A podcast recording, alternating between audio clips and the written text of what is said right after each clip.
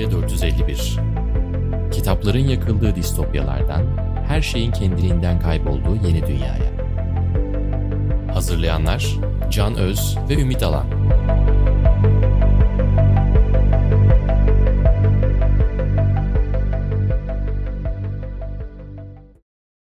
Merhaba, Yeni Medya 451'in Elon Musk Twitter özel bölümüne hoş geldiniz. Bugün ben Can Öz, karşımda Ümit Alan. Flash bir gündem maddesi olan Elon Musk'ı Twitter'a alması üstüne hızlıca toplanıp bu konuyla ilgili hem genel bilgileri size vermeye hem de konunun gündeme getirdiği ciddi yeni medya üzerine tartışmaları burada aramızda kısaca konuşmaya yönelik özel bir bölüm çekmeye karar verdik. Bunu zaten biz akşamın geç saatlerinde çekiyoruz. Sabahın erken saatlerinde siz dinliyor olacaksınız şu an yani. Ümit hoş geldin. Hoş bulduk Can. Selamlar. Selamlar. Bugün gündüz karar verdik bu konuyu konuşmaya ve çok kısa süre içinde bütün hazırlıkları tamamladık. Ben sen bütün gün meşgulsün diye e, sana bırakmayıp bütün çalışmayı bu sefer kendim yapayım dedim. Sevgili dinleyiciler Ümit'e al bak hazırlık işini hep sana mı bırakacağız diye net bir hazırlık yapıp gönderdim. Ne haber, ma haber falan diye alay ederek. Herif bana kendi yaptığı hazırlığı çat diye yapıştırdı. Yani sen yoldayken yine hazırlık mı yaptın abi? Nasıl oluyor bu iş? Yok ben bu konu Ya nasıl altta olsa kaldım gündeme- yine yani. Nasıl olsa konu, konu gündeme gelecek diye hazırda tutuyordum bazı malzemeleri. Sadece üzerine ekledim. Müthiş bir adamsın yani. Çok. Tabii bu çok önemli ama yine de çok yeni ve hızlı gelişmelerle ilerliyor. Yani bugün Jeff Bezos'un da bir tweet'i oldu. Hatta biz tam programa hazırlanırken Time dergisinin Mayıs sayısı bir anda yayına girdi ve kapak Elon Musk ve içinde bununla ilgili yazılar var falan. Bunların hepsini toparlamaya çalıştık son dakika olmakla beraber. Şimdi öncelikle biz hemen bir konuya girelim. Hikayeyi bir anlatalım size kısaca. Ee, Elon Musk tabii PayPal'ı 2002'de sattıktan sonra yani bütün hayatı ve yatırımlarıyla beraber popüler kültürün merkezinde olan dünyanın bugün itibariyle en büyük bireysel servetine sahip adamı yani en zengin adamı diyebiliriz. 300 küsur milyar dolarlık bir serveti var. Jeff Bezos'tan 100 milyar dolar daha zengin ve toplam mal varlığının e, 7'de birini harcayarak yani haftanın 7 günü çalışıyorsa bunun bir gününü feda ederek toplam 44 milyar dolara hisse başına 54.2 dolar ödeyerek yani orada da 420'yi korumuş herif. 420'nin hikayesini bilenler e, bilecektir. Elon Musk için bilenleri de bilecektir. Ödeyerek Twitter'ı satın aldı. Tabii bu ilginç olan Elon Musk'ın resmi olarak bildiğimiz en azından arkada ne sohbetler döndü bilmiyoruz ama resmi olarak yaptığı ilk teklif. Yani bu teklifin üzerine bir pazarlık olmadı. Teklif arttırılmak zorunda kalmadı. İlk yaptığı teklif e, Twitter'ın yönetim kurulu tarafından oy birliğiyle kabul edildi. Ve Twitter'ın satılması karar verildi. Tabii burada şeyi söylemek lazım.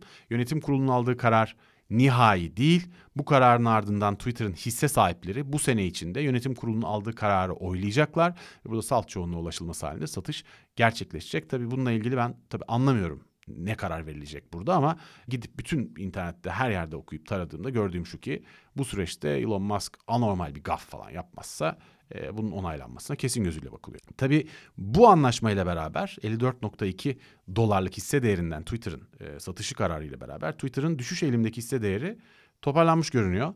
Bu da önemli bir gösterge. Çünkü kar amacı gütmeyen bir proje yapacağım dediği ve reklamlara karşı bir tavır sergilediği için ne olacağı merak ediliyordu. Şimdi bunu şöyle biraz kısaca açıklayalım. Twitter'ın hisse değeri zirvesini 2021 Şubat'ında gördü. Pandemiyle beraber aslında birçok teknoloji firmasıyla beraber e, çok sert bir yükseliş yaşadı. 77 dolar hisse başına bir değer gördü ama bu kısa kaldı. Aslında Twitter'ın hisse değerlerine son 5 yıla bir kabaca bir bakarsak ya genellikle 35-45 dolar arasında falan seyrettiğini görüyoruz. 30 dolara kadar indiği de var. Hatta 2022 başında gerçekten düşüşe geçiyor Twitter ve 30 dolarlara kadar düşüyor. Sonrasında işte bu e, Nisan'a kadar yani Mart sonuna kadar 30-40 dolar civarında seyrediyor. Aslında Twitter hissedarları için 2021'de 77 doları görmüş. Allah Allah nereye gidiyor diyen hisse alan, hisse tutan hissedarlar için acaba Twitter hisseleri çöküyor mu? Bu iş nereye gidecek sorularının geldiği bir dönemde. Belki bundan dolayı hatta belki haberimiz olmadan bunun kısmen müsebbibi de olabilir bilemiyoruz. Musk'ın teklifi geliyor. Musk'ın teklifi geldikten sonra da Twitter hisselerinde ciddi bir yükselme başlıyor ve bu noktaya kadar yani bunun gerçekleştiği haberleri çıkana kadar doğal olarak 55 dolarlara kadar tekrar yükseliyor ve Elon Musk'ın aldığı fiyat 54.2 dolardan sonra bu açıklandıktan sonra da 50-55 dolar arasında seyrediyordu. Biz bu podcast çekmeden hemen önce. Bununla ilgili de bir iki tane yatırımcının yazdığı yazıyı, programı izledim, yazıları okudum ve bunlardan bir tanesi Webbush Yatırım'dan Dan Ives şunu söylüyor. Diyor ki hissedarlar için neredeyse ser- serbest düşüşe geçme halinde olan hisseler Musk hikayesiyle beraber şimdilik kurtulmuş görünüyor. Aslında Twitter'ın bir dağılmadan ve bir rakip tarafından çok daha ucuz alınmaktan kurtulduğu söylenebilir diyor. Buyurunuz. Burada ben bir şey ekleyebilirim. Tabii ki lütfen. E, Satın alma gerçekleşmeden önce Bununla ilgili yorumlar beni de yanılttı. Gördüğüm kadarıyla Amerika Amerikan basının da büyük bölümünü yanılttı. Şöyle yorumlar yapılıyor. Deniliyordu ki 54.20 dolar düşük aslında Twitter için. E, çünkü bu, bu hisseler 70 doların üzerini gördü. Daha önümüzdeki ya geçen sene gördü. O yüzden bu fiyata satılmayabilir. Büyük ihtimalle satılmayacak gibi Evet, yatırımcı bu- uzmanlarının yorumları vardı. Ben Sen- bunlara dayanarak bu satış biraz demiştin. zor gerçekleşir demiştim. Ve Sen ben- Bloomberg'un yalancısısın abi. Seninle ilgili. Onlarda da var. Birkaç yerde de daha okudum. yatırım uzmanı Evet. değilsin sonuçta zaten. E, Sen alanım ekonomi değil ama beni de yanılttılar bu E ama bütün dünyanın biraz yanıldığını söyleyebiliriz. Ben de sonuçta bu konuda hiçbir uzmanlığım olmamasına rağmen ama şunu da somut olarak söyleyebiliriz. Yani hisse değeri 30-40'lar arasında gezen ve nereye gideceği belli olmayan bir şirketin 54 küsur dolardan hisse değeriyle satılması da çok da korkunç gelmiyor kulağa ama tabii Evet. bilenlere bırakmak lazım. Ee, yine de değerlendirmeler şu an hisselerin değerinin durduğu yer e, bunun piyasa tarafından genel olarak olumlu karşılanıyor. Bugün okuduğum bir yorum e, kimse kaybetmedi diye bir yorum. Hmm. Yine tam kaynağını hatırlamıyorum. Ya, ya The Washington Post'ta okudum ya New York Times'ta. Yani ne çok fahiş bedele gitti ne de düşük bir bedele gitti. Kimsenin kaybetmediği bir satış oldu gibi bir yani ekonomik olarak kimsenin kaybetmediği İki bir taraf için iyi bir anlaşma Evet, deniyor iyi, yani. iyi deniyor. Bu tabii zamanla anlaşılacak. Yani Twitter'ın nereye gideceğini de göreceğiz. Zaten ortada çok soru var. Yani Elon Musk CEO olacak mı? Veya kar amaçlamayan Twitter politikasının firmanın geleceğini gerçekten nasıl etkileyecek? Hem hisse değerini hem politikalarını nasıl etkileyecek? Reklamlar gerçekten azaltılacak veya kesilecek mi? Musk bütün vaat ettiklerini gerçekten yapabilecek mi? Çok gündemi meşgul eden sorulardan bir tanesi Donald Trump'ın hesabı tekrar açılacak mı? E, hatta Çin veya Türkiye gibi yasaları kullanarak yasak kovalayan devletlere karşı Twitter bundan sonra nasıl bir tavır alacak? Ama bunların hepsini tartışmaya açmadan önce ilk önce istersen Elon Musk'ın neler vaat ettiğini bir derleyip toparlayalım. Küçük başlıklar haline veriliyor ama 14 Nisan'da TED için yaptığı özel bir röportajda bu kısa kısa maddelerle anlattığı şeyleri çok daha etraflı bir şekilde anlatmıştı. Ve biz bunları ve bunun dışında yapılan yatırım açıklamalarını, Elon Musk'ın tweetlerini falan hepsini toparlayarak siz yeni medya dinleyicileri için Gerçekten nasıl bir programcı kaşarlığı benimki de şu an. Tam, programcı oldum yani. Sizler için derledik. Şimdi bunları ben bir kısaca anlatayım.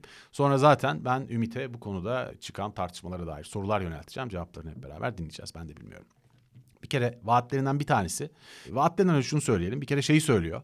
Diyor ki yani herkesin Twitter'la ilgili her problemde beni suçlayacağını biliyorum diyor. Ama Twitter'ı e, Twitter'a kamuya açık bir platform olarak güveni üst seviyede Twitter'da tesis edebilirsek eğer önce ABD'de ki bence bu çok önemli buradaki virgül. Önce ABD'de sonra da tüm dünyada insanoğlunun yani bizim uygarlığımızın önündeki önemli bir riski hafifletebiliriz. Ve demokrasi kültürünü gerçekten güçlendirebiliriz. Diyor ki demokrasinin ne olduğu ve ne olmadığına dair de bir sürü röportajında daha önce açıklamaları vardı.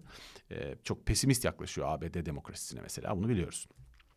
Bir diğer şeye geçersek yani vaatlerini tek tek hızlıca sıralayacağım şimdi size. Bir tanesi diyor ki bu çok önemli bir açıklama bence yine.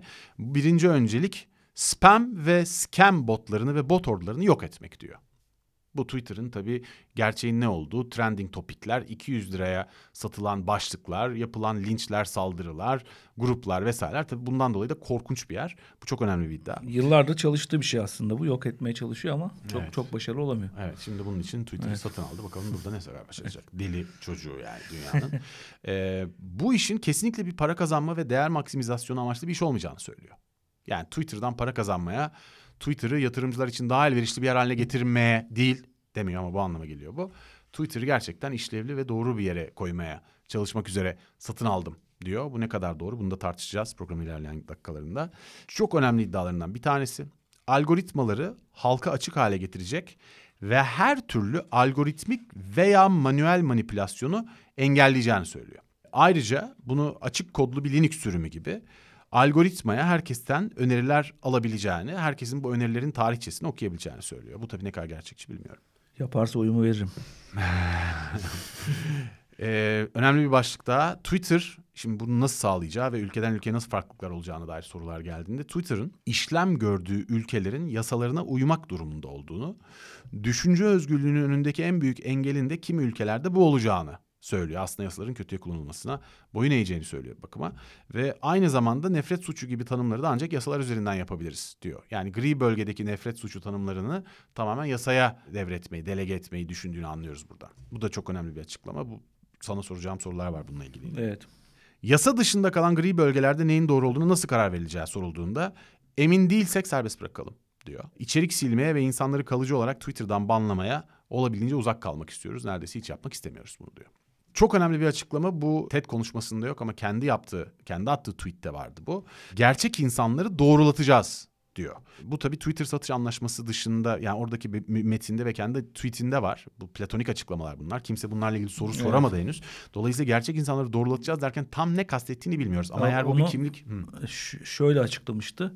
Mavi tık var ya şu anda bazı hesaplarda yani ünlü ya da e, en azından belirli bir topluma kanaat önderi sayılan Evet. insanlara mavi tık veriyorlar. O mavi tık olmasa da o mavi tık gibi başka bir doğrulama işareti daha çıkartacağım. O doğrulama işareti insanların gerçek kişi olduğunu e, ve kimlik bilgilerinin bizde olduğunu e, nun ispatı olacak gibi bir şeysi var. Orada Anladım. amacı var. Anladım. Doğrulanmış Twitter hesabı diye bir sistem var aslında şu an ama telefon numarasıyla e, yapılıyor. Bu kimlikle değil cep numaranı Hmm. girmişsen bu doğrulanmış bir hesap sayılıyor. Ama işte şimdi rozet takacak. O gerçek kimlik istiyor. Bunu bilmiyoruz. Yani bu çok çok çok önemli bir konu. Sen mavi tıka başvururken mesela kimlik numaranı göndermiş miydin? Ben Yok gön- canım. ben göndermiştim. İstediler. Abi senin yeterince Nasıl oldu? Yok, şaka. Göndermişsindir.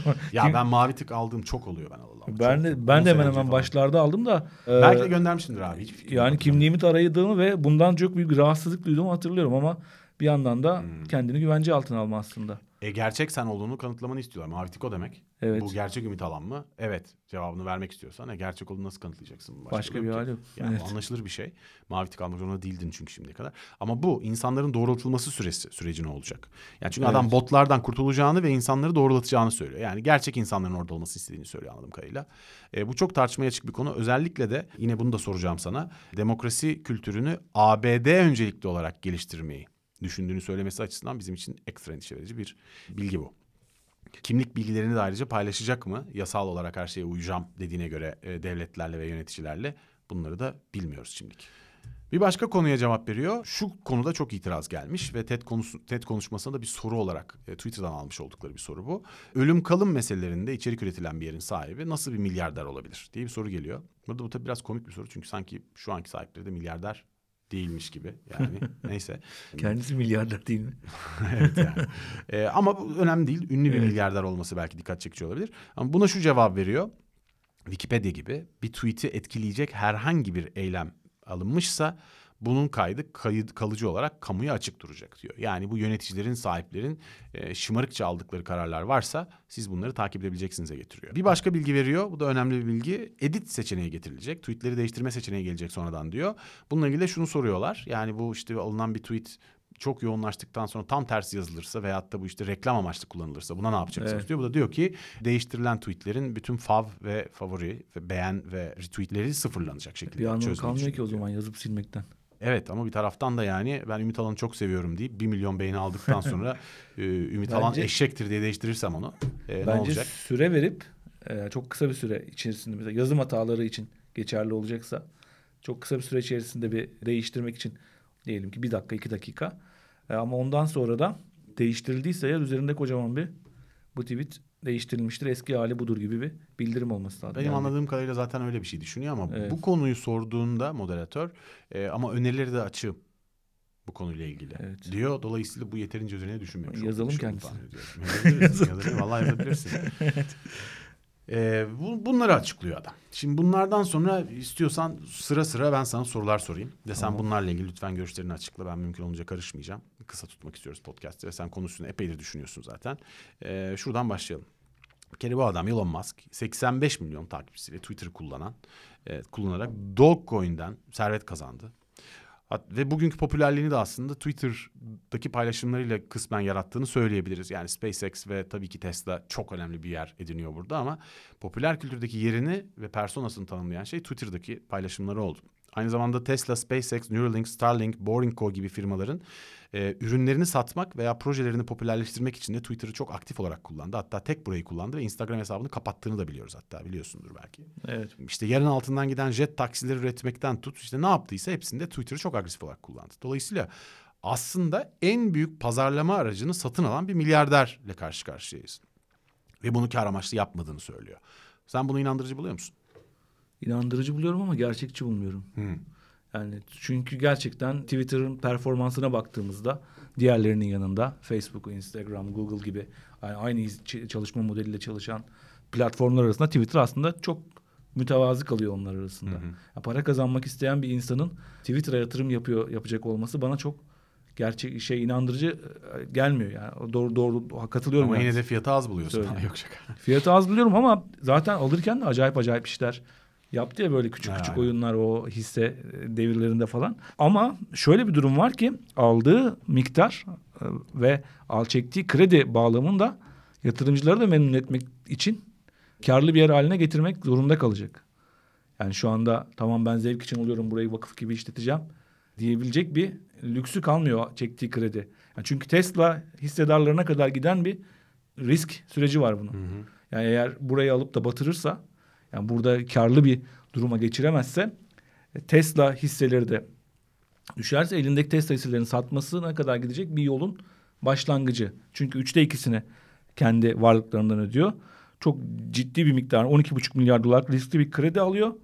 Ve eğer Tesla hisseleri yüzde 40 düşerse o krediyi geri ödemek zorunda kalacak. Ve krediyi ödemek için de hisselerini satmak zorunda kalacak. Dolayısıyla en önemli Evet. e, Dünyanın en varlığı- zengin adamı aslında parası yok bir taraftan. Çok ilginç. evet krediyle almıştın yani bir kısmını. O yüzden e, kar amaçlı yapmadım diyor ama ya bu işten ya da başka bir işten kazanmak zorunda burada. Ya orada iş tıkanıyor zaten. Nasıl Türkiye'deki e, geleneksel medyanın yapısını biliyoruz ya. Medyaya yatırım yapar. Ama başka bir yerden medyaya yaptığı yatırımın karşılığını alır. Yani medya zarar eder. Gazete, televizyon zarar eder. E, ama öyle bir anlaşma yapar ki arka tarafta bir enerji ihalesi Türkiye'dekiler için konuşuyor. Bir enerji ihalesine girer işte bir karayolu ihalesine girer bir şeylere girer ve oradan onu alır aslında. Biz Türkiye'de e, medya şirketleri sahiplerinin ve medya patronlarının medya dışında bir işinin olmasının etik olmadığını, Evet. e, işte ihalelere girmesinin falan etik olmadığını düşünürken dünyanın siyasi olarak en etkili mecrasının sahibi dünyanın dört tarafındaki ülkelerle Çin'le e, iş Evet. yapan, e, uzaya Mars'a insan gönderme Hı hı. planları yapan, Los Angeles'ta yeraltı tünelleri inşa eden, e, Neuralink diye beynimizin etkisini Evet. et- şey, değiştirebilecek çok ciddi projeler peşinde olan, her tarakta bezi olan bir adam oldu. Çok ilginç yani tam ters yön Evet. aslında. Yani ton, so- Dolayısıyla her yerde zayıf noktası var. tabii. Burası artık bir platform değil çünkü bir yayın kuruluşu aslında. Aynen. aslında. E, kendilerini platform diye pazarlamaya çalışıyorlar. İnsanlara platform veriyoruz diye ama inanılmaz da bir güce sahipler. Bu güç de başka yerlerde kullanılabilir. Jeff Bezos'un tweet'i de zaten burada. Ondan Şeye bahsedelim giriyor. mi? Ben Evet, sonda o- soracaktım oradan, ama evet. şunu söyleyelim. Jeff Bezos e, kısa süre önce bir tweet attı ve bu tweetinde e, Elon Musk'ın Tesla üzerinden Çin'e çok bağımlı olduğunu ve bu bağımlılığın da e, karşılıklı pazarlıklarda Twitter'ı etkileme Evet. potansiyeli olduğunu söyleyip Evet. Musk ne yapacak diye sordu. Sence Yani ne yapacak? Tesla'da üzerinden baskıyı alıp da Çin'deki Twitter'daki sansürle, Twitter'daki kontrolle ilişkili bir talepte bulunursa Jeff Bezos bu ikisi arasındaki bir çıkar çatışması yaşarsa nasıl çözecek? Ee, bir yandan da Jeff Bezos diyorum. Elon Musk bu Elon çatışmayı Musk nasıl çözecek? Ama Jeff Bezos şey demiş. Ama inanıyorum ki demiş böyle olağanüstü durumları çözme becerisi olan İlan buna da bir şey bulacaktır demiş. Ya, Çözüm bulacak ya. yani. Bir yandan da inancını önce Ha. bir şeyi Aslında atmış. çok seviyorum ama yine de şey yapayım. Ay şey. Çok e, politik bir tweet yani. Bir yandan diyor Çin sıkıştıracak seni ne yapacaksın? Bir yandan diyor ki sen çözersin. Öyle bir şeyi de var. Elon Musk en son Bill Gates'le çok fena dalga geçmiş tweetleriyle. Göbeğiyle dalga geçmiş değil mi? Evet, göbeğiyle dalga geçmiş hakikaten. Yani şey libidonuzun düşmesini istiyorsanız diye bir fotoğraf gösteriyorum deyip Bill Gates'in fotoğrafını koymuş. Peki o zaman buradan algoritmalara geçeyim. Çünkü e, bahsettiğimiz konu biraz algoritmalarla da ilgili. Çünkü anladığım kadarıyla adamın algoritmalarla ilgili vaat ettiği şey dışarıdan müdahale edilebilirliği engellemeyi de çözmek amaçlı yaptığı bir şey. Diyor ki algoritmaların tamamını halka açık hale getireceğim diyor. Ve hepiniz algoritmaları tamamen görebileceksiniz diyor. Sence bunu becerebilecek mi? Yani becerebilir. Becerirse de çok etki- etkili olur. Bir yandan da Bu hem çok heyecan verici değil mi ya bir taraftan? çok heyecan verici ama bir yandan hem AB'nin son dijital hizmetler yasası şu anda henüz tam detayları çıkmadı. Ama en büyük Joe Biden'ın da. e, Joe Biden da aynı çok benziyor birbirine ama AB'nin biraz daha ileride olduğu yani biraz daha sıkı bir düzenleme getireceği konuşuluyor. E, henüz maddeleri görmesek de diyor ki orada e, algoritmalarla ilgili ciddi düzenlemeler var diyor. Yani aslında belki de şey de bunu regülasyonlar da bunu talep edecek. Haberi vardır büyük O, ihtimalle. o da bunu Çoğunluğu. evet o da bunu yapmak zorunda kalacak. Çünkü bu artık algoritmaları şeffaflaştırmak ve algoritmaların Anladım. nasıl çalıştığını bilmek zorundayız. Yine ABD'de kongrede şöyle bir şey konuşulmuştu. Bir öneri olarak ama bu tabii şey karara bağlanmadı. Dedi ki eğer bir yasa platform algoritma kullanıyorsa, algoritma ile içeriği yönlendiriyor, e, e, önceliklendiriyorsa O artık bir yayıncıdır. Ve yayıncılar nasıl yayınlarından sorumlularsa platformlar da o şekilde içerideki içerikten sorumlu olur gibi bir şey getirilir. Ama çok katı bulundu bu madde. Ama süreç de oraya doğru akıyor. Yani eğer algoritma kullanıyorsan ve bu algoritma şeffaf değilse sen bu algoritmayla önceliklendirme yapıp içerideki içeriği bir kürasyona tabi tutuyorsan artık yayıncı haline gelmişsin demektir. O zaman yayıncılara karşı haksız rekabet oluyor. Diğer gerçek yayıncılar. Çünkü televizyonlar, gazeteler hepsi şeyle yayınlarından sorumlular Tabii. ve yasal bir sınır içerisindeler. Sen bu sınırdan kaçıyorsun diye. O yüzden algoritmaların açılması gerçekten devrimci bir iş olur ama onun da riskleri var. Eğer açabilirse de diğer sosyal medya platformlarının hepsinin üzerinde de olağanüstü baskı oluşturacak ve emsal oluşturacaktır. Evet. Tabii burada şöyle bir risk daha var. Algoritmaların açık olmamasının tek sebebi yedikleri naneleri gizlemek istemeleri değil firmaların. Aynı zamanda algoritmik suistimalinin önüne geçmek. Yani çünkü sonuç olarak Cambridge Analytica'nın olduğu dönemde yani Facebook üzerinden ABD seçmeninin çok büyük bir kısmının siyasi görüşleri veya endişelerinin manipüle edildiği dönemde algoritmanın nasıl çalıştığından haberi yoktu bu firmaların. Algoritmanın bütün sistemini bilen kötü niyetli firmaların ve sistemlerin bunu tabii çok daha şiddetle suistimal etme e, olasılıkları da olabilir. Bu çok riskli de olabilir. O yüzden bunu yapabilecek mi? Yaparsa bunun ne gibi etkileri olacak? Göreceğiz çünkü bu çapta bir sosyal medyada açık algoritmayla çalışma benim bildiğim kadarıyla denenmedi şimdiye kadar. Yani yıllardır Google'ın özellikle arama algoritması ile ilgili yani hangi neye göre birinci sayfaya koyuyorsun, nereye göre ikinci sayfaya koyuyorsun diye Google sıkıştırılıyor. Google'ın cevabı hep e, burada e, senin de dediğin eğer biz bunu insanlara açıklarsak buradaki önceliklendirme algoritması bu çok kötüye kullanılır ve Google E, arama motoru optimizasyoncuları iyice optimizasyonun dibine vururlar. Google bu şey kullanılmaz hale geliyor diyor ama orada çözüm şu olabilir. Ee, algoritmaların böyle Cambridge Analytica'daki gibi kişiye özel reklam daha sınırlı gruplar üzerinden veri toplanabilir. Yani kişi, kişilerin tek tek verileri değil de kişiler tek tek ayrı ayrı kimlik haline getirilmesi değil de çeşitli gruplar halinde. Yani mesela 30 yaş üzeri erkekler, 30 yaş üzeri erkekler ve bir, bir şey olanlar Çok kötü bir kitle Gibi. gibi. özel erkekler. ee, işte çok tüketici bir kitle ama şey için. Çünkü para kazanmaya başlamış artık. Doğru. Çok reklamcı için değerli bir kitle haline gelmeye başlıyor. Artık yüksek alımlar yapabilir 35'ten sonra özellikle. Ee, işte bu şeyi grupları ayırarak çok kişisel hedeflemeyecek ve algoritmalar da belki seçenekli olacak. Yani ben Anladım ama sonuç olarak kullanıcı olarak seçeceğim bir takım algoritmayı. olasılıklar var ama sonuç olarak şeyde herhalde mutabık kalabiliriz. Algoritmaları açmak konusu aslında o kadar da kolay bir şey olmayabilir. E, izleyeceğiz, göreceğiz. Biz zaten bu konuyla ilgili muhakkak bir sene sonra Evet. en geç bir güncelleme, bir tekrar değerlendirme programı çekeriz. Çok ilginç çünkü. Kolay değil ama o konuda haklı Elon Musk. Yani bütün bu söylediklerin içerisinde en çok haklı olduğu konulardan biri o. Ki Twitter'ın eski CEO'su Jack, e, Jack Dorsey de aynı şeyi savunuyordu. Ama onu yapabilecek şeyi Güce olmadı. ve Ve- şeye sahip. Ve Jack Dorsey'nin bugün attığı Dorsey. tweetlerde yani bu satın alımından sonra attığı tweetlerde Dorsey diyor ki çok mutlu oldum. Bir hayalimiz varsa onu ger yani bunu başarabilecek bir insan varsa dünyada Elon Elon, Musk Musk, diyor. diyor. ve bir kişinin sahip olmasına karşıyım ama Elon, Elon Musk'ın olmasına karşı değilim gibi bir yere getirmiş. Yani ilkesel olarak ben Twitter'ın sahipliği ama şunu vurguluyor. Wall Street bize istediğimizi yaptırmıyordu. Yani e, sermaye piyasasına tabiyken çok hisseli ve çok ortaklı bir yapıyken bütün istediklerimizi gerçekleştiremiyorduk. Elon Musk gibi birinin özel tek başına sahip olması bu şeye, e, bu platforma bu istediklerimizi gerçekleştirebilir gibi bir umut verici bir şey. Ona biraz şaşırdım.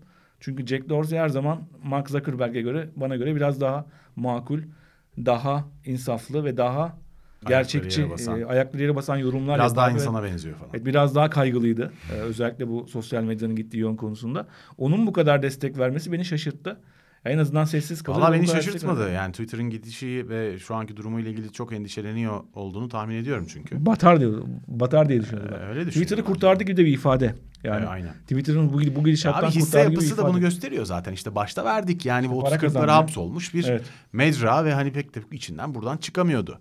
Ee, Para kazanamıyordu. Yani para kazanamıyordu az ve para büyütemiyordu kazanıyordu, evet. kendisini.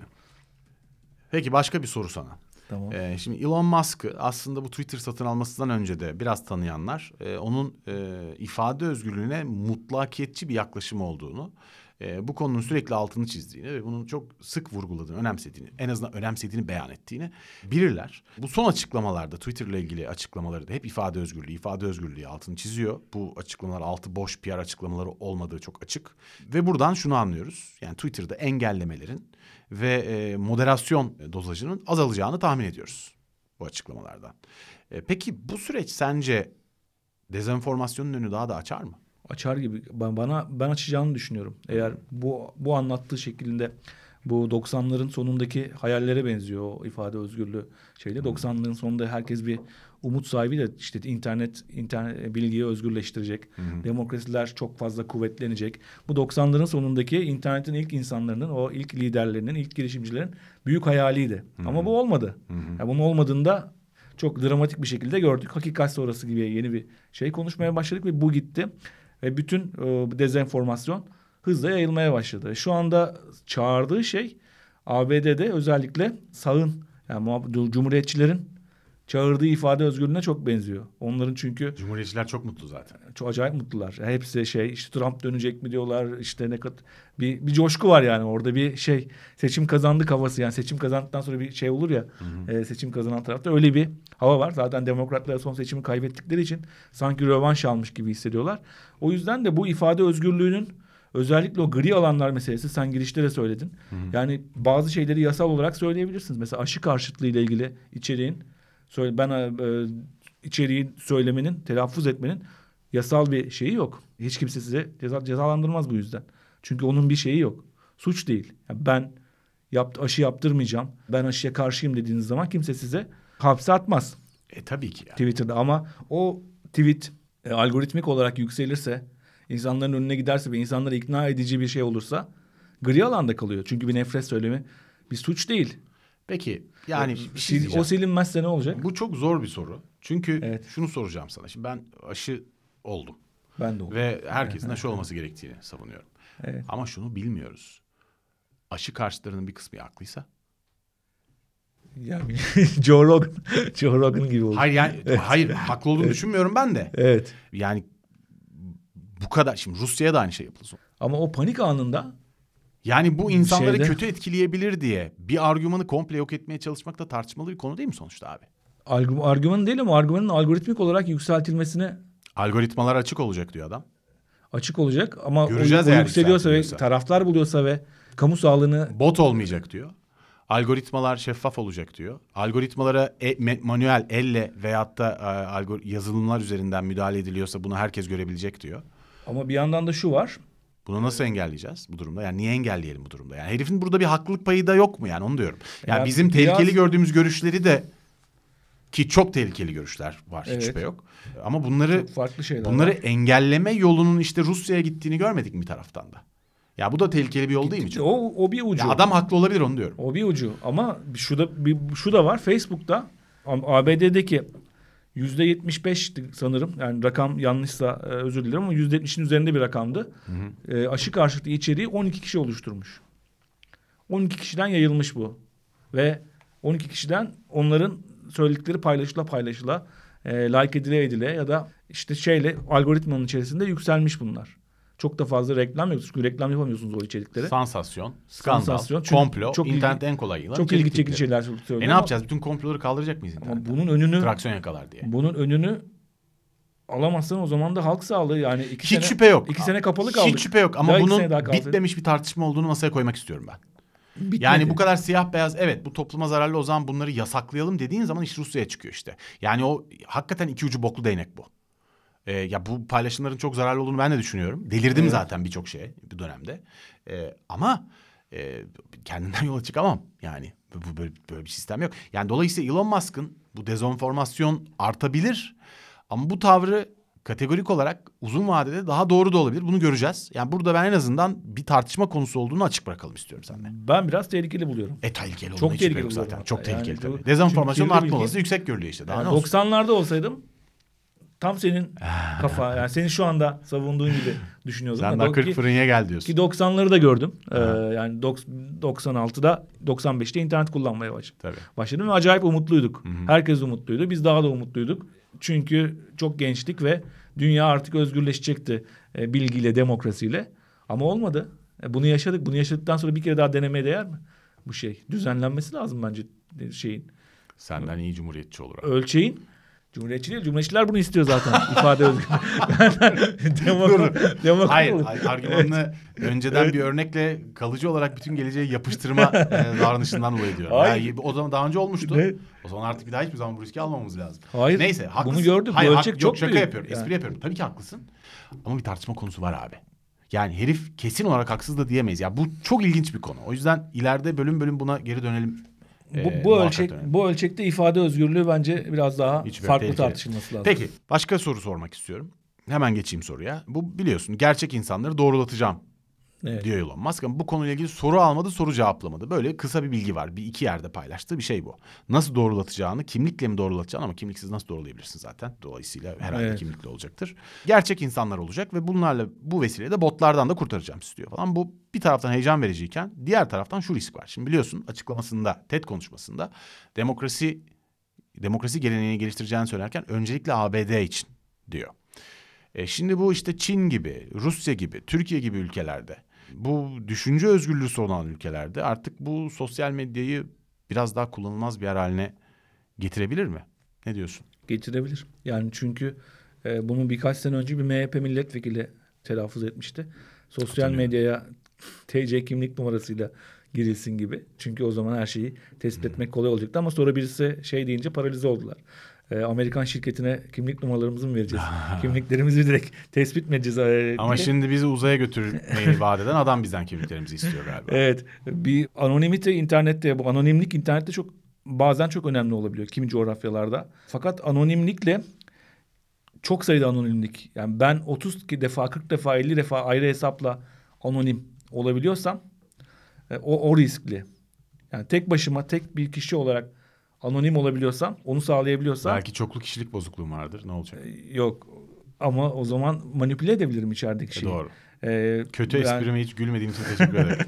şöyle teklifler şöyle teklifler geliyor yani. Benim ekşi sözlükte 150 tane hesabım var. Şu kadar para ver. İstediğin her şeyi yazayım. Öyle biriyle tanıştım ben ya. E, Ben de tanışmıştım o dönemde. Hadi ya o du- Evet. durumu da kollamak için hatta bir denettim bir şey nasıl oluyor falan diye. Çok pahalı abi. Ya hakikaten etkili bir şey yaptırtmak çok pahalı Twitter şeyde ekşi sözlükte. Ama ne istiyorsan yaptırtabiliyorsun ekşi sözlükte onu da söyleyeyim sana yani. Her istediğin gündemi oluşturabiliyorsun. E, Onu diyorum işte. Şunu sağlayabiliyorsam anonim kalayım ama tek başıma kalayım. E, Bu bu çok değerli. Yani tek tek hesap kullanabileyim o platformun içerisinde.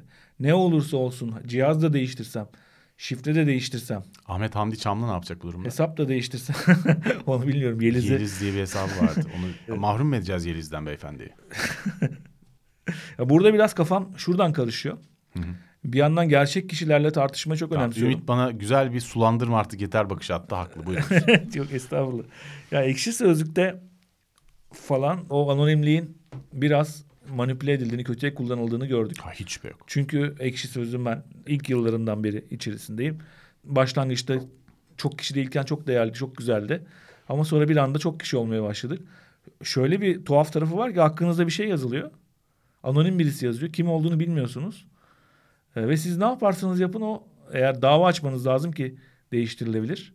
Ben o- onun altına cevap yazamıyorsunuz. Ya ben ekşi sözlükte aslında şunun olmasını istiyorum artık. Bir hesabın yoksa. Hesabın yoksa bile, hesabın varsa yazarsın zaten kendi şeyini. Hesabın yoksa bile benim hakkımda bir kişi bir şey yazıldıysa mesela ümit alan maddesinin altına bir şey yazıldıysa ben gerçek ümit alan olduğumu kanıtlıyorsam ekşi sözlüğe onun altına cevap verebilmeliyim. Hmm, Yani cevap çok, hakkını çok güzel. Cevap hakkını sağlamaları lazım. Çünkü bir şey yazılıyor yıllarca kalıyor. Mahkemelerle falan uğraşmak zorundasın sildirmek Doğru. için. Bir de Türkiye'de Evet. bir insanı böyle bir şeyden dolayı mahkemeye verip cezalandırmaya çalışmak Evet. da ekstrem bir şey yani. Evet, ayrıca sildirmek de istemiyorum. Cevap belki. hakkı başka bir şey, e, dava edip sildirtmek bambaşka bir şey yani. Yani mesela Çok- senin, çok alt- haklısın. senin altına bir şey yazılmış. Sen Ha ekşi sözlük çok yani çok kötü yönetilen bir yer şu an. Ya o da hiç şüphe yok. O yüzden bence zaten doğru dürüst bir emsal değil. Ya çok en az para kazanmak ve başarılı olmak ve etkileşim almak açısından çok iyi yönetiliyor olmakla beraber e, etik olarak hiç iyi yönetildiğini düşünmüyorum zaten. Ya nihayetinde sonuç olarak anonimliğin korunması gerektiğini düşünüyorum ben. E, Ve Ama fakat çok zor tabii. Bu hükümet bu- baskısıyla orayı yönetmek de ne kadar mümkün onu da bilmiyorum. tabii. Bu O da ayrı. zor. O da ayrı yani. Yani O- telefon belki, numarası Belki de bazen de haksızlık da ediyoruz. Çünkü belki de böyle yönettikleri için hayatta kalabiliyor ekşi sözlük. İleride belki açıklarlar bilmiyorum. Twitter'da telefon yön- numarası yöntemiyle çözülebileceklerini düşünmüşlerdi. Telefon, herkesin bir tane telefon numarası olması gerekiyor ya hesap oluştururken. Yani telefonla girdiğiniz zaman bir, bir miktar aslında şeyi engelleyebiliyor. Herkesin birkaç tane hesap açmasını. Hı hı. Bir telefon numarasına bir hesap açabiliyorsam. Ama onu da manipüle ediyorlar yani. Adam oluyor 100 tane telefon. Yani numarası. toparlarsak aslında bu Türkiye gibi ülkeler için, hükümetlerin insanlara siyasi baskı amaçla yargıyı kullandığı ülkeler için oldukça tehlikeli ve bu mecraları kullanılmaz hale bile birçok insan için evet. getirebilir. Botlar çıktıktan sonra biz de çıkarsak zaten bir şey kalmaz. Peki bir sonraki soruya geçeyim o zaman. Elon Musk'ın bu şahısların ve görüşlerin engellemesine karşıyım açıklamasından yapılan, Cumhuriyetçilerin özellikle çoğunluğu yaptığı bir çıkarsama aslında Trump'ın Twitter engeli kaldırılacak herhalde deniyor. Bunu varsayabiliriz. Öyle olacak diye tahmin ediyorum ben de. Buna karşı tabii Trump da bir açıklamada e, Twitter'a dönmeyi düşünmediğini söyledi. Açıklamayı yaparken Twitter'dan asıldık, atıldıktan sonra kurdurttuğu bir platform vardı onun. Truth Social diye. Truth Biz Social. kendi sosyal evet. medyamızı kuracağız diye. Twitter 200 milyon aktif kullanıcı alırken zirvesinde 500 bin kullanıcıyı görebilmişti Truth Social. Ee, ama 500 bin kişi de 500 bin kişidir sonuçta az bir şeydi evet. o kadar. Truth Social'da kalacağını söyledi ama bunu söylerken de Truth Social'ın ismini telaffuz edemedi falan. Trump'ın da Truth Social'da biz program için hazırlanırken şimdiye kadar attığı bir tek şey vardı. Nasıl diyebiliriz? Tweet'i vardı. yani başka bir isim veremiyorum. İnsanların Postu vardı, paylaşım vardı yani daha doğrusu. Toplanmasını bekliyor. Sence Trump dönerse bu dünyayı nasıl etkiler? Elon Musk'ın hedeflerine de gölge düşürür mü? Dönmeyeceğim dedi. Bahçeli'ye dönmeyeceğim demişti. Dönmeyeceğim dedi. Dönecektir bence muhtemelen. Yani Hı. bir süre sonra inadı kırılacaktır o şeyi gördükten sonra. Hı. O şu an kurdurduğu Truth Social e, platformunun işlemediğini gördükten sonra. Donald Trump'ın dönmesi Hı. onun hangi yaptırımlarla karşılaşacağına bağlı biraz ne olup olmayacağı. Hmm. Yani cezaların bence böyle belirsiz ucu açık değil de mesela şu anda Twitter'dan platformlardan atıldı Trump. Ama bunun şeyi belli değil. Yani hapse girdiğiniz zaman bile bir süresi var. Bir süresi var. Beş yıl sonra, on yıl sonra çıkacaksın. Yani Donald Trump beş yıl boyunca tweet atamayacak diye bir karar çıksaydı o kış, şiddeti kışkırttığı Bir dahaki için, karara kadar engellendi işte. Evet. Karar o. Karar açık canım. Karar açık da şey yok. Şeyi belli değil. Bunun süresi platformun böyle kriterleri olmalı. Yani şiddete hmm. kışkırttıysan bunun 5 yıldan 10 yıla kadar platformu kullanmama. Bir şey yaptıysan, nefret söylemi yaptıysan 2-3 yıl kullanmama gibi yaptırımları olması, net yaptırımları olması Çok lazım. büyük bir karardı. Biraz telaş evet. alınmış bir karardı. 6 Ocak Kongre baskınından evet, sonra olmuş bir karardı şiddet, çünkü. Yani o artık bu bir e, ülke çapında baskın çatışmalara dönüşebilir mi endişesiyle döneminde alınmış bir karar. Dolayısıyla böyle soğukkanlılıkla bir yargı kararı gibi alınmış bir karar değildi aslında. Reaktif bir karar. Dolayısıyla böyle bir şey beklemek belki haksızlık ama çok da tutarsız bir karardı bir taraftan. Yani evet. E, adamı tamamen engellemek çok rahatsız edici bir karardı bana sorarsan. Yani attığı şeyleri engellemek başka, adamı tamamen Twitter'dan yok etmek. Bir de devlet başkanını yok ediyorsun sonuçta. O devlet başkanı iken attılar Twitter'dan. E, çok tartışmalı bir karardı. Seni Sen de çok cumhuriyetçi gördüm ya. Sana cumhuriyetçi dedim diye rövanş mı dedin ama. Doğru. Seni uyuyorsun. Doğru yani, doğru. Trump'ı dönerse ama yine rahat durmayacaktır tabii. Adamın da karakteri o. Onun da bir ya hayır zaten siyaset rahat durması gibi o. bir e, ön yargıyla hesap verilir mi kimse? Twitter hesabı falan verilir mi? Adam ama yaptırımlarını net belirleyecek. E, e bakalım ki, ne olacak yani göreceğiz. Ama e, Musk'ın açıklamalarından aldığımız kadarıyla e, diyor ki yani kesin kanaat yoksa serbest bırakın. Görüşümüz bu diyor. Dönüşü muhteşem olur. Olabilir. Bir daha seçilirse bambaşka bir şey olur zaten. Peki o zaman istersen bir dahaki konuya evet. geçelim. Bu açıklamaların hiçbirinde olmasa bile daha önceki bir tweetinde ve bir programında Elon Musk Twitter'ın reklamsız olması gerektiğini savunmuştu. Daily Mail'de de James Gordon'un makalesine göre Musk reklam yerine bireysel abonelik modeline geçmeyi hatta Twitter Blue'da e, Twitter'ın kurmayı düşündüğü epeydir bahsettiği Twitter Blue'da abonelik ücretinin e, Dogecoin ile de ödenebileceğini yazdı. Bu tabii hem kripto para hem NFT için de tabii heyecan verici haberler ama sence bu mümkün mü? Yani reklamı kesip abonelik üzerinden Twitter'ın hayatına devam etmesi bu proje gerçekçi mi sence? Kısa vadede mümkün görünmüyor ama uzun vadede bu eğer Twitter'ı aynı zamanda merkeziyetsiz bir platforma evirme ki Jack'in öyle Jack Dorsey'nin öyle hayalleri de vardı. Yani Twitter'ı daha merkeziyetsiz bir platform haline getirme gibi. O zaman işler değişebilir. Nasıl değişebilir? Steemit diye bir platform var. Hı hı. Şu an çok ilkel bir aşamada. Merkeziyetsiz bir platform bu. Hı hı. Blok zincir üzerinde çalışıyor bu bu platform. Ve bu platformda sizin retweet sayılarınıza, like sayılarınıza göre Sen size o, o platformun o merkeziyetsiz platformun kripto parasını kazanabiliyorsunuz. Ama çok Dolayısıyla, bir platform. Evet, tabii çok şu an çok şey. Yetersiz. Ama bu Twitter gibi çok yaygın bir yerde işletilebilirse ileride kripto paralarla bütünleşik Hı-hı. olarak yani birileri abonelik bedeli öderken birileri de attıkları tweetlerin gördüğü ilgiden bir dijital emeğinin karşılığını alabiliyor olursa o zaman iş çok başkalaşır. Yani hem içeriye insan çeker şu an yapamadığı şey. Twitter'ın, Facebook, Instagram gibi platformlara, TikTok gibi platformlara göre en büyük zaafı insan çekemiyor içeriye. Evet doğru. E, ve çünkü hiçbir para kazanma influencerlar için para kazanma modeli yok içinde. Siz bir influencersanız Instagram'da ya da TikTok'ta ya da başka bir yerde var olup ancak para kazanıyorsunuz. O yüzden iş çok şey dönüyor. Bir yandan aboneliği açarsa bir yandan da e, kripto parayla bunu farklı bir gelir modeline dönüştürürse işler çok değişir ama bunlar tabii kısa vadede olacak işler değil. Bir de şu var.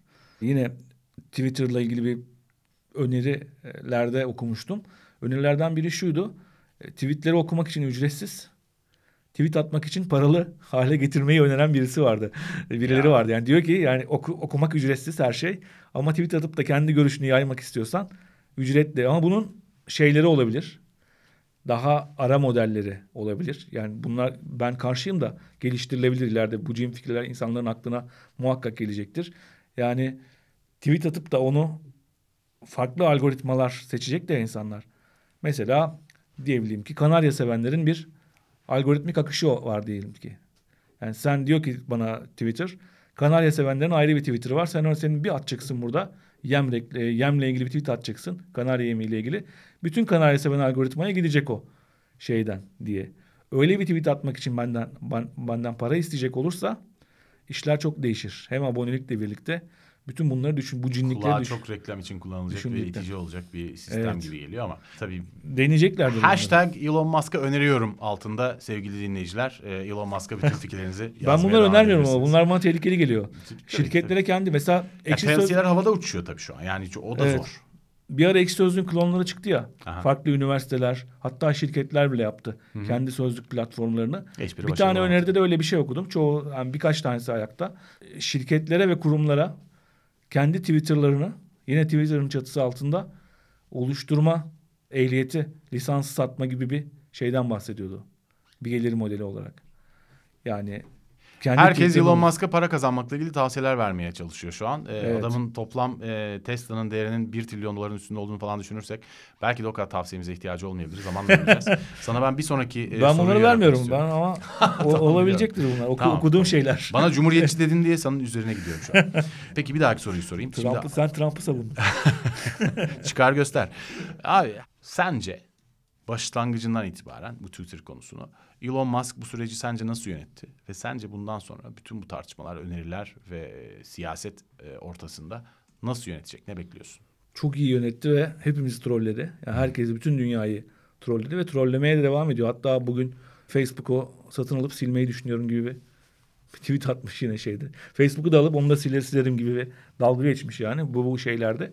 Ama girişinden itibaren baktığında sürece ilk önce sessiz sessiz hisseleri almaya başlıyor. Yüzde dört nokta küsüre kadar alıyor. Ee, Yüzde dört nokta ikiydi galiba. O yüzde dört nokta ikiden sonra bunu bildirmesi lazım. Bunun bir süresi var. Yani bir belli bir vakte kadar borsaya diyecek ki ben yüzde dört hisse aldım. Haberiniz olsun. Bütün yatırımcıların haberi olsun. Bunu yapmıyor. Yüzde biraz beş daha alıyor üzerine. Yüzde dokuza getirdikten sonra açıklıyor. Evet. Sonra Orada da 14.90'a şey- kadar alıyor. Evet. Ama o arada 156 milyon dolar kazanmış. E, tasarruf etmiş. Çünkü eğer dörtteyken açıklasaydı bir anda hisseler fırlayacaktı. Kendisi de pahalıdan alacaktı hisseleri ve şey olacaktı. Oradan çıkıyor. Ondan sonra bunu hemen Twitter akıllıca bir hamle olduğunu düşünerek yönetim kurulu üyeliği teklif ediyor. Kabul etmiyor. Kabul et, e, önce ediyor E, ama sonra bir düşünüyor ki eğer yönetim kurulu üyesi olursam %14'ten fazla şey alamayacağım. Hisse alamayacak. Hisse alamayacağım ve satın alamayacağım nihayetinde. Ve zaten buna Hemen dair açıklamasını şeyden. yaptığında Twitter'ı almaya niyetli olduğunu açıkladığı yer orası dünyaya. Evet bütün oradan. Bu Orada konusunda. da acayip güzel bir hamlesi var. Ondan sonra bir anda Twitter'ın hepimizin yediği işte zehirli hap deden bir sermaye piyasasında bir şey formül varmış. Onu devreye sokuyor. Ben onu duyunca herhalde zehirli hap aldıktan sonra almayacaktır gibi bir düşünmüştüm. Ayrıca o biraz önce yaptığım yorumla da birlikte. Ama o da işlemedi. Çünkü hissedarların çok yönetim kurulu her zaman hissedarların lehine olan seçeneği kabul etmek durumunda gibi bir ilke var sermaye piyasasında ve yönetim kurulu bunu hissedarların çıkarını olan bu teklifi kabul etmek zorunda kaldı. Hepimiz aslında büyük ABD basını dahil bir şekilde trollenmiş oldu. En büyük ekonomistler, Evet. e, en büyük e, bu konu üzerine yorum yapan yayıncılar e, hemen hemen hepsi yanıldılar. Hepimizi ters köşe yaptı. Ama burada en çok kırılgan olan şey Bu kadar büyük bir platform bütün dünyada etkili. Dünyanın her yerinde siyasete yön verebilecek bir güce sahip. Ama bu şekilde ele geçirilebiliyor. Tek bir kişinin olabiliyor ve bu kişinin iyi niyetli kötü niyetli olması bu, bu, bu mevzu değil yani. Kötü de çıkabilir. Bir anda kötü niyete de girebilir. Bir anda bambaşka bir dark side'a geçebilir. Kamuoyunun tabii bu konuyla ilgili ne düşündüğü de epey belirleyici. Yani hisse değeri üstünde de dünyanın ve o ülkenin verdiği, Evet. yatırımcıların verdiği reaksiyonu da etkiliyor. Aslında o kadar kolay da olmayabilir. Yani Elon Musk'ın bir bakımı birçok insan için umut yarattığını da söylemek lazım. Çünkü insanlar bıkmış durumdalar. Türkiye'deki savcılar bile sevinmiş. Yani ben biraz inceledim eee, şeyle iktidar partisine yakın eee, yandaş hesapları inceledim biraz. Bu konuyla ilgili şey diye. Acayip mutlulardı. Hepsi Erdoğan'ın E tabii Musk'la- saraya ziyarete geldi ya onu Erdoğan'ın fotoğrafını Zaten e. Time'ın yazısı da biraz bu konuyla ilgili aslında. Birazdan bahsedeceğim ondan. Ama e, podcast toparlı bitirmek üzereyiz. Evet. Senin son kapatmadan önce kapanış konuşman veya eklemek istediğin bir şeyin var mı?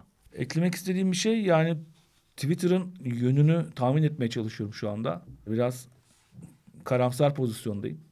Çünkü bu ifade özgürlüğü mevzusu gerçekten seninle de tartıştığım gibi benim çok kafamı karıştırıyor. Ben çünkü başından beri sen de zaten hem burada konuşuyoruz hem yazılarda da yazıyorum. Twitter gibi platformların yani platformların dünyada hukuki bir uluslararası bir hukuki yapıyla düzenlenmesi gerektiğini düşünüyorum. Ve içerideki moderasyonun çok daha sıkı yapılması gerektiğini düşünüyorum. Çünkü ölçek bu. Yani ifade özgürlüğü derken küçük bir ölçekten bahsetmiyoruz. İfade özgürlüğü bütün dünyada geçerli olan bir platformun içerisinde olunca konuştuğumuz ifade özgürlüğü değil. Yani şu odadaki ifade özgürlüğüyle ölçeği bu kadar büyümüş bir şeyin ifade özgürlüğü aynı şey değil. Ve bu da bütün dengeleri değiştiriyor aslında. O yüzden bu platformların düzenlenmesi gerektiğini düşündüğüm için bu konuda özgürlükçülerden biraz daha muhafazakar tarafta kaldığım için karamsar ve biraz umutsuz pozisyondayım. Ee, ben umutsuz olunabilecek çok şey olmasına rağmen aslında umutluyum. Çünkü sosyal medya kuruluşlarının senin bahsettiğin gibi bağımsız ve ülkeler üstü bir hukuki e, denetime tabi tutulacağına dair gerçekçi bir işaret yok. Avrupa Birliği'nin kendi içinde yaptığı bir takım girişimler dışında.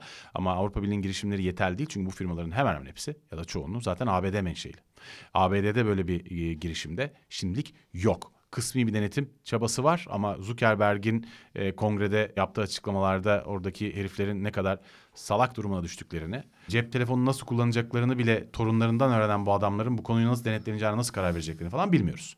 Dolayısıyla hı, Ama bir savaş da gösterdi ki bunların hepsi aslında bir Amerikan şirketi olduğunu tabii turnusol kesinlikle. kağıdı gibi anladık. Kesinlikle. Dolayısıyla tek elden verilen bir uluslararası bir- kararla her şeyin Uluslararası, uluslararası bir düzenlemeyi çok daha Çok e, daha zorunlu kılıyor kesin. zorunlu Ama böyle kılıyor. bir işaret Evet. yok. Ve e, şimdi Time'da çıkan makalede de bundan bahsediliyor. Yani Elon Musk'ın iki yüzü gibi bir çift yönü gibi bir şeyden bahsediliyor. Ya burada şimdi şey çok dikkat çekici. Şimdi Elon Musk hatırlarsan daha önce woke kültürüne karşı olduğunu açıklamıştı. Hatta Twitter'da bu konuyla ilgili tartışmalara dair bir beğeni atmıştı. Attığı beğeni de işte bütün ABD'deki liberal ve muhalif kanalların hepsinin üzerinde bir konuşma balonu ve işte bu düşünce özgürlüğüne karşı bir eylem dedikleri gibi bir meme vardı. Yani onlara dal geçiyor. Ve tabii bunun üstüne Twitter'daki bir alay liberal de istifa edeceklerini falan açıkladılar bir alay çalışan da. Evet. Cumhuriyetçiler de gayet memnun görünüyor. İşte Trump serbest kalabilir. İşte bu teknolojinin bize yaptığı baskı nihayet son bulacak falan gibi şekillerde. Ama şimdi bu çok kısa vadede birkaç ayda olanlardan yola çıkarak yaşanan dar bir heyecan. Halbuki Elon Musk'ın e, Barack Obama'nın sadece elini sıkmak için onun önünde 6 saat sıra beklediğini, e, iki dönem onun e, kurullarında danışmanlık yaptığını ve aslında siyasette bir taraf olmadığı ama düşüncesinden yana olanla ilişki kurduğunu görüyoruz. Hatta Elon Musk'a demokrasi hakkında ne düşünüyorsunuz diye sordukları zaman e, içi bok dolu iki tane kovadan, sadece iki kovadan hangisi daha az kötü kokuyorsa onu seçmek zorundayız diyor. Demokrasinin şu an Evet. geldiği çıkmazdan da bahsediyor. Yani ara- hiçbir siyasi parti beğenmediğini de söylüyor. Bir ara Trump'ın danışmanıydı Elon Musk. Trump'a danışmanlık devam etti yaptı. çünkü şeyden sonra. İklimle ilgili Trump saçmalayınca Çıktı. çıktı şeyden, sistemden. Aynen. Yani dolayısıyla hani siyasetle ilgili fikrini gerçekten sorduğun zaman bu adamın aslında bütün siyasi partilerin ötesinde bir yerde olduğunu görüyorsun. Evet. Diğer taraftan da hani milyarder olması ve işte çok zengin olması ve işte sermayenin bu işi kontrol etmesi rahatsız edici görünüyor. Hatta Elon Musk'ın az vergi ödediği de biliniyor ama bu onun kabahat değil. Çünkü Elon Musk'ın az vergi ödemesi vergiyi zenginlik üstünden almıyor sistem. Gelir üzerinden oluyor. Elon Musk'ın da kişisel geliri çok daha kısıtlı olduğu için e, almıyor. Bu sistemle ilgili bir konu. Herifin herifin evet herifin yani vergiden kaçmak gibi bir durumu da yok yani. Kendi geliri çok kısıtlı adamın hakikaten. Yani yani şeye göre yönettiği imparatorluğa göre. E, o yüzden az vergi ödüyor. Şimdi dolayısıyla adamın hani böyle vergi kaçıran Trump gibi veyahut da hileler yapan işte Man adalarında paraları istifleyen bir adam da değil. Kazandığı her şeyi içine yatıran bir adam bu. Ve çok da ilginç bir adam. Yani 99'da bu Zip 2'yi satıyor işte 307 milyon dolara. Evet. Sonra çok kısa süre sonra 2002'de 1.57 milyar dolara kurduğu PayPal'ı eBay'e satıyor. Oradan yürüyor yürüyor gidiyor Tesla'yı kuruyor. Ve bütün varlığı yani adam her aşamada bir şey satıp kazandığı bütün parayı bir sonraki işine yatırmış. Ve çok riskli işler bunlar. Ya aslında normalde 307 milyon dolar firmayı satmışsın. Git takıl değil mi? Yok. PayPal'ı kuruyor. PayPal'ın işte %11 küsur hissedarı olduğu için oradan gelen bütün parayı alıyor başka bir yere yatırıyor. Onu yatırıyor sonra Tesla'ya gidiyor. Tesla'ya dahil oluyor. 400 küsur milyar milyon dolar federal kredi alıyor. Onu da yani Evet. adamın her hamlesi bütün mal varlığını riske eden hamleler. Ve adamın kazandığı parayla hep daha çok iş yapmaya çalıştığını görüyorsun. Dolayısıyla bu adamın alışılmış bir zengin olmadığı, yaptığı işlere takık olduğu ve kazandığı her şeyi de bu işlere harcadığını biliyoruz. En azından sıkıcı değil. Ve ilginç olan yani bu elektronik arabaların, elektrikli arabaların başarılı olacağı olamayacağı konusu çok şüpheliyken, pil konusu çok tartışmalıyken işte bununla ilgili devrim yaratan bir adamı da içeride tutup Tesla ile ufuk açtı adam. Ve bir elektronik elektrikli araba firmasının değerinin deli gibi artmasına sebep oldu ve 1 trilyon doların üstünde şu an değeri yani. Böyle bir firma daha yok. E bunu gitti SpaceX'le de yaptı. Yani delilik. Ben uzaya gideceğim, Mars'a gideceğim, insanları da turist yapacağım falan diyor. Herhalde şey yaparsın. Yani falan deyip içeri atarsın herifi yani. Ve yapıyor herif bunu da. Ya şimdi bir taraftan ben trafikten çok sıkıldım, tünel açacağım diyor ve proje bu sene içinde resmen faaliyete geçmek üzere Los Angeles'ta. Onu da yaptı herif. Ya şimdi adamda şöyle bir şey var. Adam normalde kimsenin yapmayacağı, kimsenin yapamayacağı tonla işe girdi. İlk bakışta hiçbirini yapamaz. Aa, hepsini yaptı herif. Ve üstelik bunların hepsini yaparken hepsini ekonomik olarak da çok değerli bir hale getirdi. İki tane açıklamayla Dogecoin'i işte çok bilmem ne yaptı falan diye Twitter'da trollediği adam bir troll gibi görünüyor olabilir. Başarısızlıkları da var ama tabii. Tabii ki var ama o başarısızlıklarından da hep yeni bir başarı devşirmiş bir adam. Yani şunu söylemek lazım. Bu herif bizim burada şu böyle olur, bu- acaba algoritmalar ne olur falan diye e, ne yapacağını kestiremeyebileceğimiz kadar özel bir adam. Ve Twitter'da da gerçekten ne yapacağını kestiremiyoruz ama bu heyecan verici işte. Çünkü bütün sosyal medyalar arasından Twitter mahvolabilir. Ama mahvolursa zaten kötü giden bir diğer sosyal medya olarak hayatına devam eder. En nihayetinde. Zaten hepsi bok gibi gidiyor yani aslında Hepsinin bir ömrü var. Algoritmalar, öfkeli akışlar, dolandırıcılıklar, siyasi müdahaleler. Abuk subuk bir dünya zaten. Dolayısıyla hani o bizim için bir kayıp olmaz.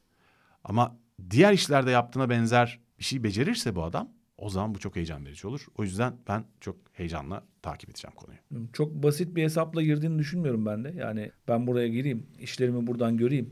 Yani nedir o? E, medyaya sahip oldum, şimdi de enerji ihalesi alayım gibi bir hesabı kesinlikle yok bence. Yani o öyle bildiğimiz zenginlerin o para hırsı. Yok, biraz daha para yani. kazanayım, sonra aile vakfı kurayım. Kendi adımı koyayım, Musk Vakfı. Oradan yardım edeyim, egomu şişireyim Yok. gibi. Öyle bir Milyarder denince akla şey- adam profiliyle alakası yok herifin. hiçbir Hiç ilgisi yok. alakası yok yani.